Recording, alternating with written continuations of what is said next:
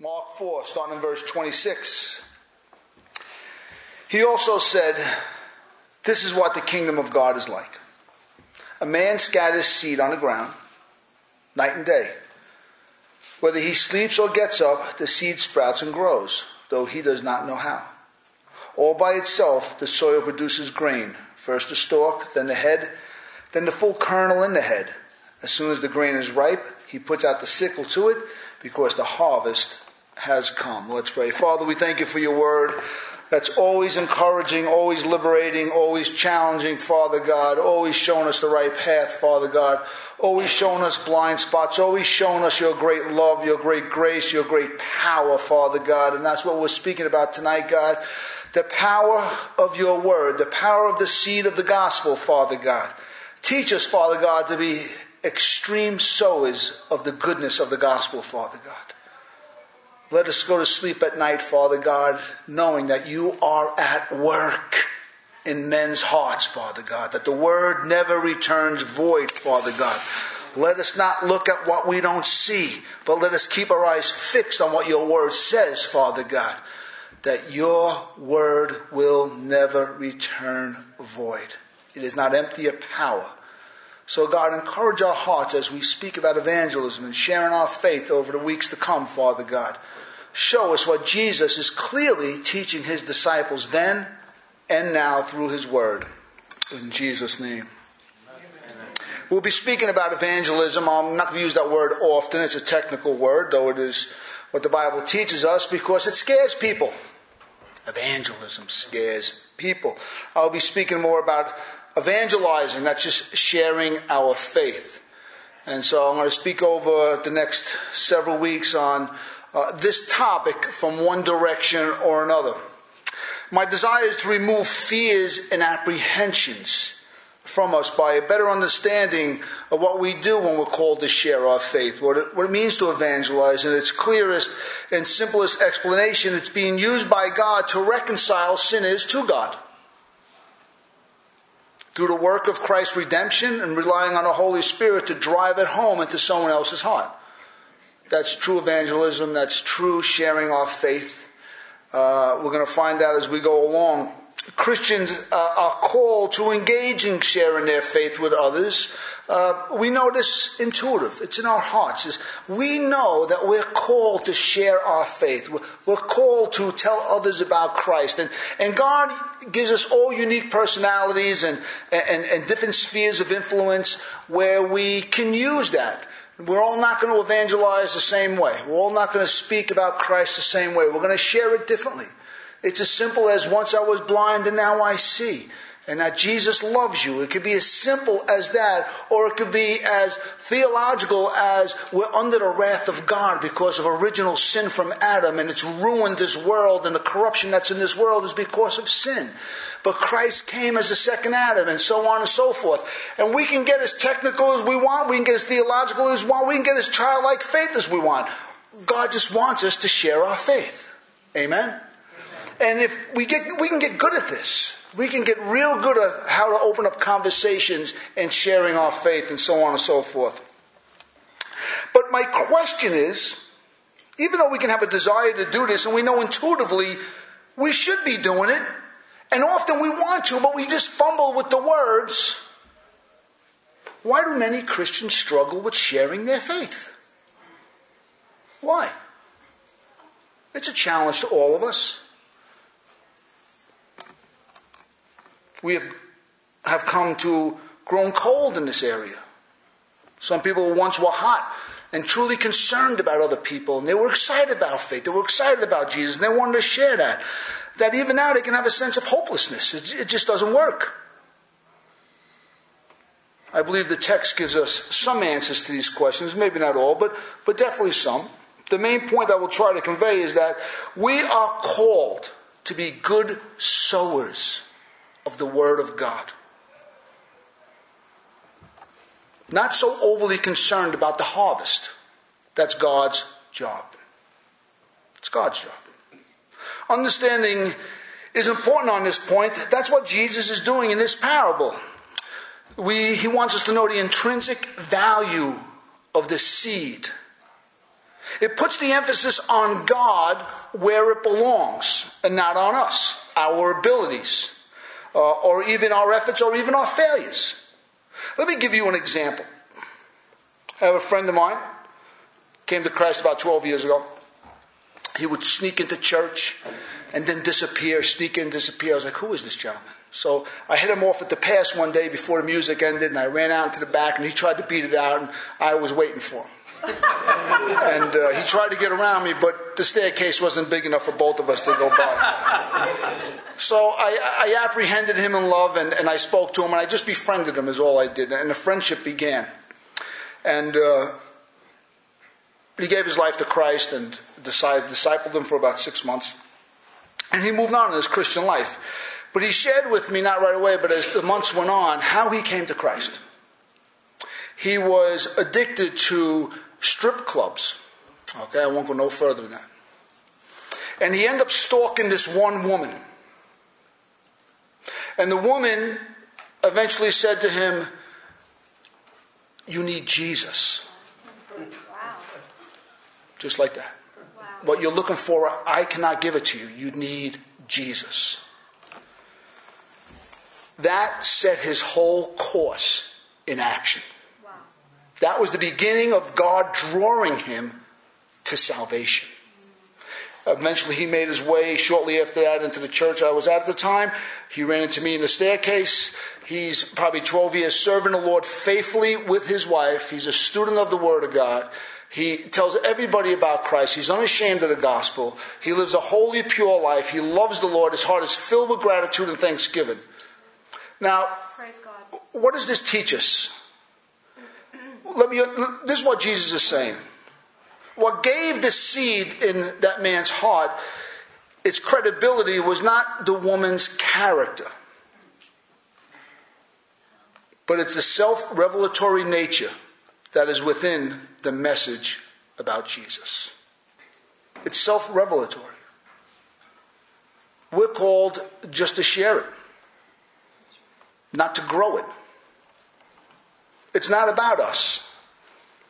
It's about Christ. Now, that poor woman, whether she was a backsliding Christian or someone struggling in her new faith, I don't know. I don't know where she is today. But it just goes to show you that it wasn't based on any human element. That this man's salvation and where he is in his life today was based only and solely on the grace of God that's found within the seed. That's the gospel message of Christ. That is where the power lies. And we have to understand that. Because what we really do, many Christians give up their witness uh, because they haven't seen the fruit. Where's the harvest? Only much unbelief and resistance. It's wearisome. Their eyes and their hope, many times, on what they haven't seen. Where is the fruit? As opposed to how God operates in the world in His Word. It is vitally important that as Christians we understand this because otherwise, if we're going by what we see, we will be overwhelmed by seeing nothing we want to see. People just don't throw themselves at Jesus. It's hard work. We can do the elbow grease. We can do all that stuff. But we have to know that at the, the, the, the crucial moment, it is God and God alone. When you understand this principle, as the disciples had to learn it, it will bring a greater witness to us, a greater witness to Christ. Because the burden is not on us, it's on God. There's a sort of joy. We can actually walk in grace. We can actually eat and drink with the sinners. Because it's not up to us. We can go to the worst of the worst and share Christ with them in a loving way, an uncondemning way. Not seeing the sin, but seeing, not seeing, not seeing the sin, but seeing the brokenness of a sinner. How important this is. I believe this is one of the reasons, not all the reasons, that people just give up in their witness. Think about your own self right now. Where was your witness at one time for the Lord? And where is it now? What's the common denominator?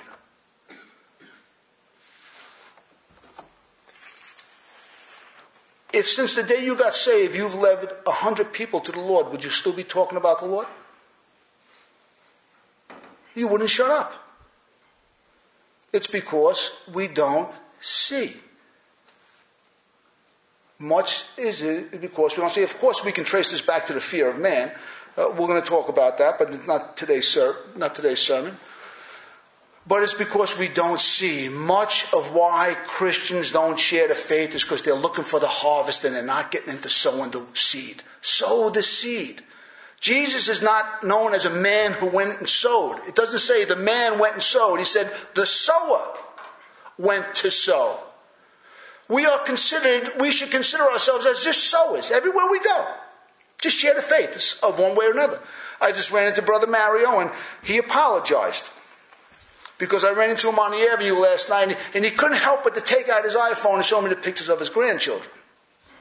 But that's what grandparents do. That's what parents do. And I, I like that. But that's how we should share Christ. We should be enthusiastic. I'm not bringing out a crucifix and a 12 pound Bible to speak to somebody about Jesus. Come here, I want to I wanna show you Jesus. It's like opening up your, your, your iPhone and saying, Let me show you a picture of my Savior. He's awesome. Listen to what He's done for me. And go for it. It should be that natural because we should be that close to Christ. Let's go to our text.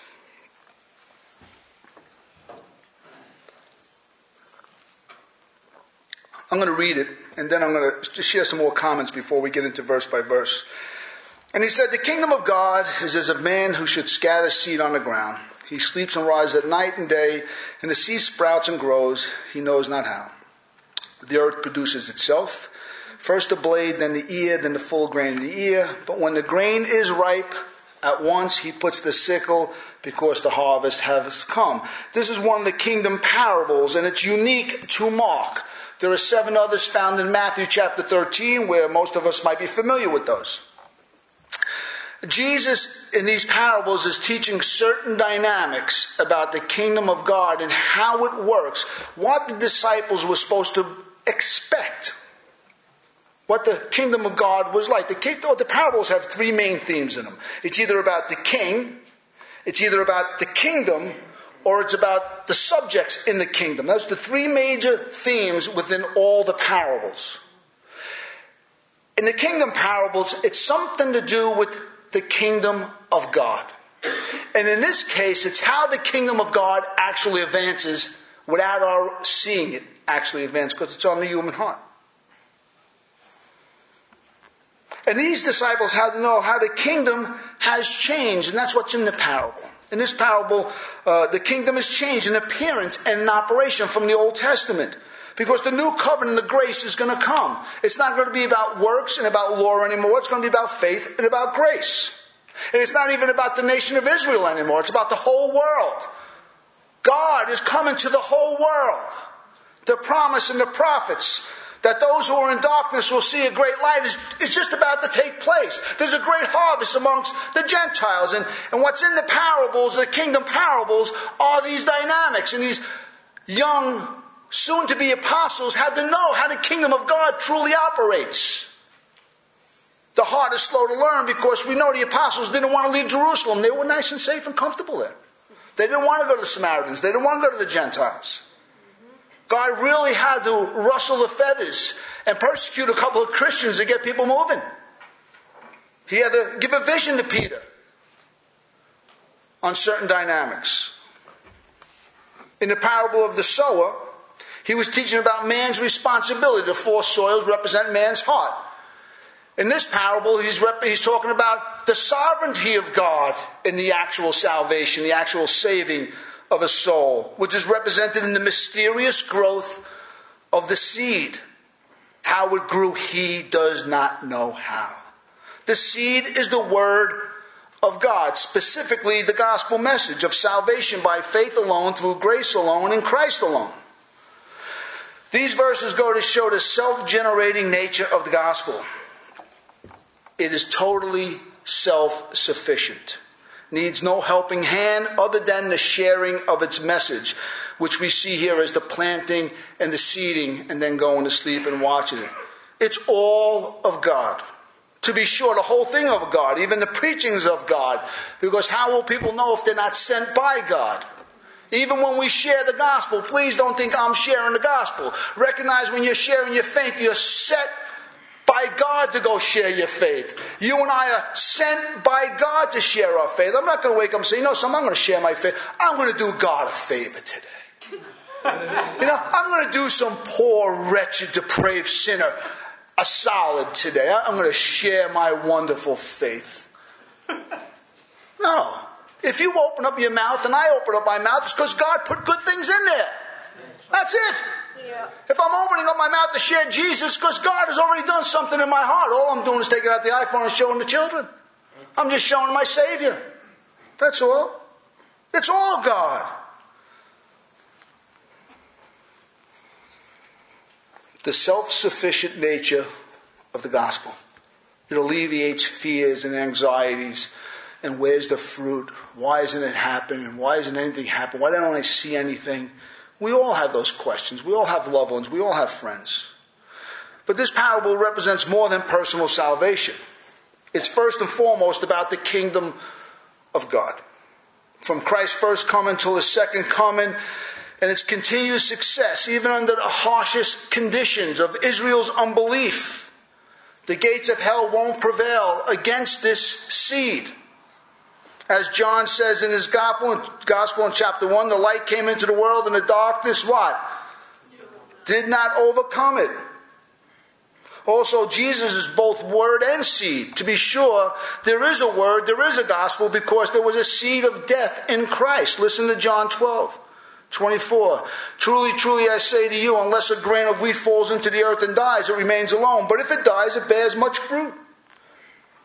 Considering Jesus is speaking of his death of himself, and this takes place in the most infertile ground on earth Israel's unbelief, and even his own disciples' cowardness and desertion at the cross. But yet, 2,000 years later, the kingdom of God is what? Not just here, but it's advancing and bearing fruit everywhere. Paul says in Colossians, he says in 1 Thessalonians. The message of the gospel is bearing fruit wherever it goes. You were here, I don't know about you, but I was enjoying worship today. You know why? Because the gates of hell haven't prevailed against the Savior. It looked like a flawed philosophy. A carpenter claiming to be the Son of God is now going to lead a, a, a, a revival of religion. They were mad. They were out of their mind. And worse than that, he died.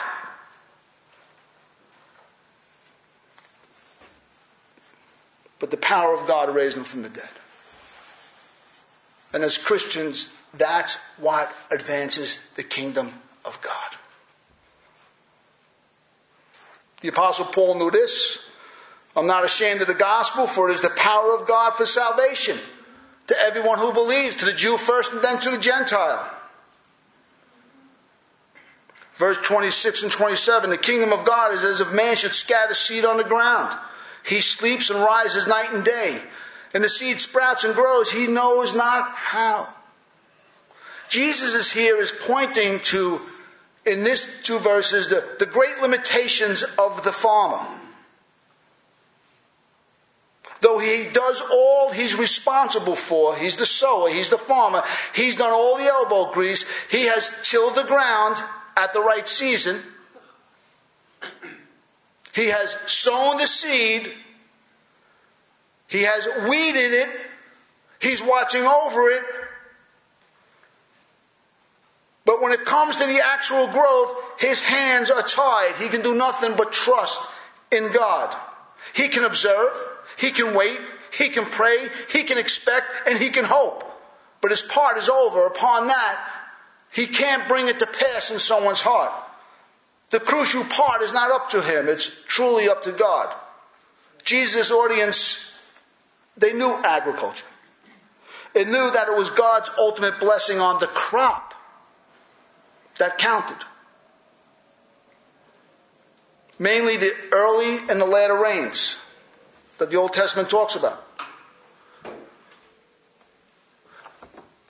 The Jew understood that when the harvest came, it only became it only came because of one thing.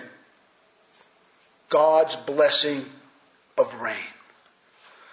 God made it grow. God gave the increase. The Jew truly understood that they can plant and they can do everything they wanted to do and do it as best they could. But if God didn't bring the early rains in October and the late rains in April, there was no harvest. They understood that. They understood the magnitude of what Christ was saying. How it grows, they don't know how. They did not know how. But they knew it was God's blessing that made it grow. We have to notice. We can preach, we can teach,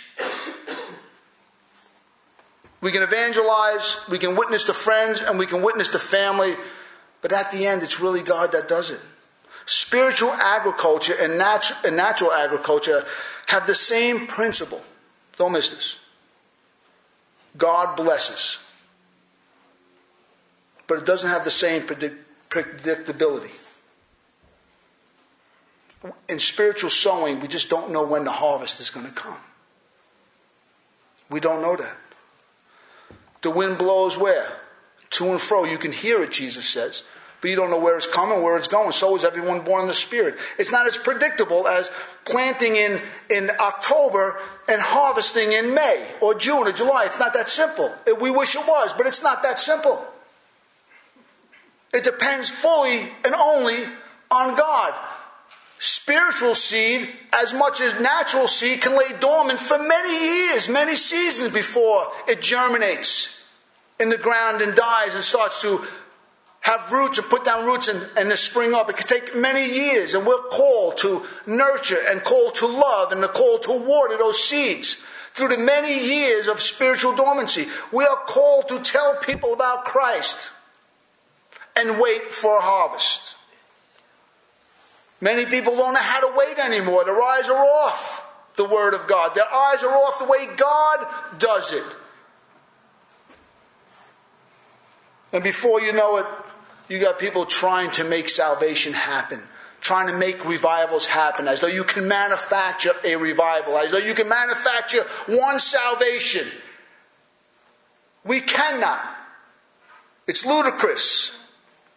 It's all of God.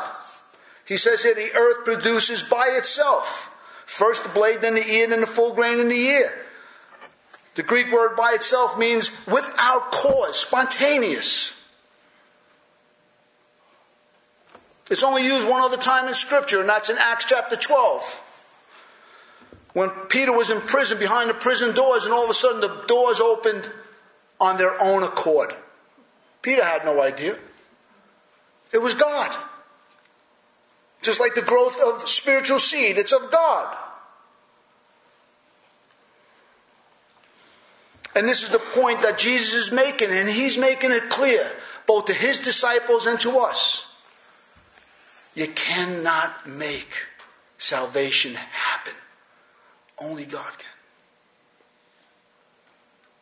We are really facing our own limitations, especially with family and friends and neighbors and, and people we love so much and we want to see.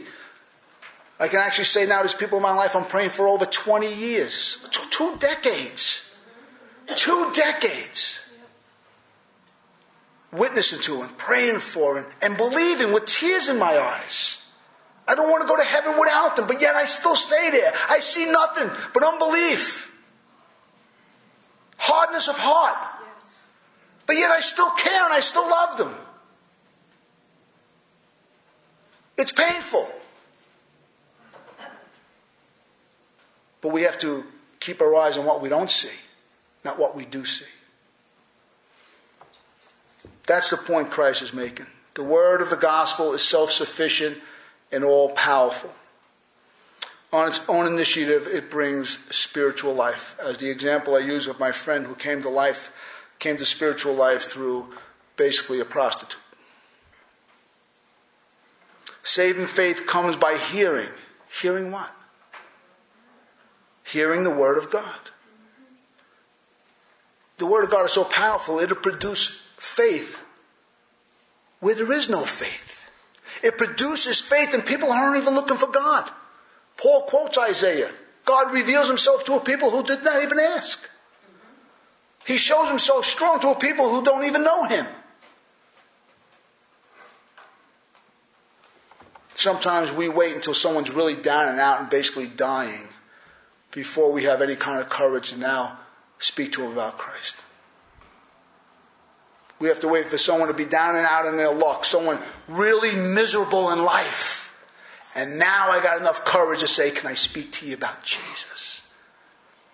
And we sort of whisper it in shame. God uses that. I'm just I'm being a little forceful to make a point. Everybody needs Jesus. And there's no great opportunity of waiting for someone to be really down and out, then we can speak to them. Plant the seed in someone's life about Jesus. In any way God puts it on your heart. But make it sure that Jesus is the only way in life, in this world and in the next. Pray for that person. Watch what God does. Expect something to happen. Like a natural seed, spiritual germination can take a long time. Until a more favorable time, a time that God sees fit. God knows when to grow it, God knows when to put the sickle in. Only God knows. We are to wait, watering, nurturing. But when it comes to kingdom work, it's mostly waiting. I think it was MacArthur that said that War is 90% waiting, waiting, waiting. And that's hard because we don't want to just wait. We want to see. We want to see. We want to see. But the scriptures hold out to us expectation. 2 Timothy 2 6 says, The hard working farmer should be the first to share in the crop. We cannot force fruit, no gimmick, no method can be employed to help it grow sooner. It has a time. It's, it's God's time. As I said before, many ministers try to do anything and everything to create salvations or revivals, but in the end they all fail, or worse, they produce a false hope of eternal life. Gimmicks do that. People are running around thinking they're going to heaven, and they're not. Because they got in by a gimmick. They got in by some sort of sleight of hand. Uh, Paul talks of the trickery and the cunning of man. And you can get people into a church, but that doesn't bring them to heaven. It's the gospel that challenged them. That they need Christ and they need salvation. Many are comfortable because they're going to a church. Or someone in their family is a Christian. But that's not the way it works. We have to sow the seed. To create venues for sharing more seed, yes, we should do that. We should be creative in how we get the true message out into people's hearts. But trying to water it down and take out the sting of repentance and take out, take out the sting that Christ is the only hope. To try to take that away is to undermine the power of the gospel and live people with a false hope. Verse 29 But when the grain is ripe, at once he puts in the sickle because the harvest has come. This verse deals ultimately with the second coming of Christ with the holy angels and final judgment. Ultimately, that's what that verse stands for. God's word does not return void. It will accomplish what God desires. It's not an empty promise. This is a message that ultimately will bring glory to Jesus Christ no matter what it looks like in the world today. As Paul says, it might look like foolishness to those who are perishing, but to those who are being saved, it's the smell of life to life. But yet it holds out great promise for us today.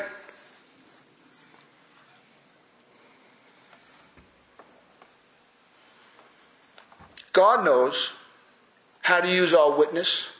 God knows how to use our prayers. God knows how to use our waterings. Listen, no matter how measly and insignificant they may seem to us, Like the story of my friend who was saved by a stripper. God, word, will not return void.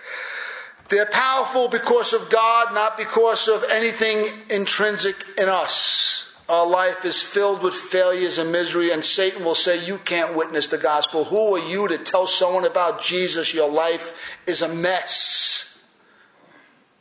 Has anybody, without raising your hand, ever heard that voice before? Has anybody? One of my worst days as a Christian, I was a young believer struggling deeply with the flesh, miserable with my failure before God standing in the gym and I was basically crying without the tears, and someone came over to me and said, Are you a friend of Jesus? I'm not going to tell you I felt like any friend, but I said, Yeah. And we spoke for about 45 minutes, and that brother is a solid member of this church today. And, uh, and that's how God operates. God really wants us to know that it is not us, it's all of God. That is an important lesson because our conscience many times will tell you or I, you're not worthy. And we're not worthy. On our best day, we're not worthy. And that doesn't mean we all should become strippers. Easy now. Easy. I know Paul says become all things to all men, but this might be pushing it a little too far over here. Holiness character is important to God. But please don't allow failures to stop us from sharing who Christ is. Don't, don't allow that to happen. No matter how measly and insignificant they may seem to us, they're powerful because of Him. Jesus is the Word. Jesus is the seed. Jesus is the sower. Jesus is the harvester. He alone can give the increase. But He chooses to use us. We're just vessels of clay. We're earthen vessels. That's all we are, Paul says. And we hold this great treasure of the seed of the gospel in these earthen vessels. So why? Why does Paul say that? So that power is of God and not of ourself. He constantly has to show us that He uses us, but at the end, it's only using us out of love. It is not us that brings any salvation to any human being. It is really God. And this parable is really highlighting the point of how it grew, he himself does not know. That is the unique mark of the gospel. We don't know. But God shows it clear in His Word. He does make it grow. And that is the emphasis of the parable. You and I can only go so far, then God says, out of the realm of the human heart. That's up to me. I deal with the human heart that's desperately wicked, desperately sick, and no man can understand it, Jeremiah says. I'll deal with the heart. I'll convert the sinner. You love them. You share the word with them. You turn the other cheek for them. You walk the extra mile with them. You become a Jew to a Jew. You become a Greek to a Greek. You become all things to all men that some might get saved. But remember, child of mine, I give the increase. I bring the growth. From first to last, from beginning to end, it is truly all God. So I asked them, why are we so afraid to share our faith? What is going on? Why are we ashamed of Christ? How can we be ashamed of Him who died and rose again on our behalf? What is going on? How can we grow cold? How can I once share my faith so fervently and now not even talk about Jesus or let alone let someone know I'm a Christian? How do we live with ourselves?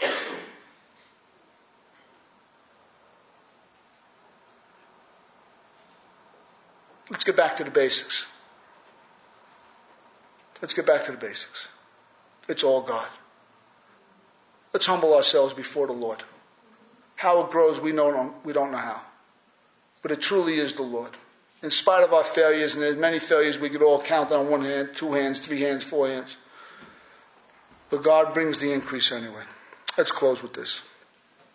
Let's keep our eyes on being good sowers of the word. The intrinsic value of the message we carry is self sufficient. Let's not worry about the harvest. It really isn't. At the proper time, there is a harvest. There will be a harvest. And many will sow and others will reap, Jesus teaches us. But we'll all drink the wine anew together in the kingdom of God. We'll all celebrate together. Let's be good sowers. Let's share our faith. Leave the miracle of conversion up to God. Leave it up to God. Just share your faith. And if you don't have uh, answers for everything, just tell Him, once I was blind and now I see, God I know is real. That's all we have to do. We don't have to go beyond that at all. Not one bit do we have to go beyond that. We do not have to have a detailed scientific explanation for every miracle in the Bible. I don't have to. You don't have to. Share your faith. Sit back night and day. Wait and pray. And one day we'll wake up and we'll see God ready to put the sickle because the seed is ripe. Father, we thank you, Lord, for every good and perfect gift as you always teach us, Lord. And God, just thank you for reminding us that this miracle of salvation, this miracle of growth, this miracle of change from a sinner to a saint, where someone would, instead of loving sin, would love you, God. It's, it's, it's all you on the human heart, Father God. And we thank you, God, that we know it's your responsibility, Father God, to deal with the intrinsic misunderstanding and depravity that's in the human heart, Father. Only you can change the leopard spots, Father God. Only you can do this.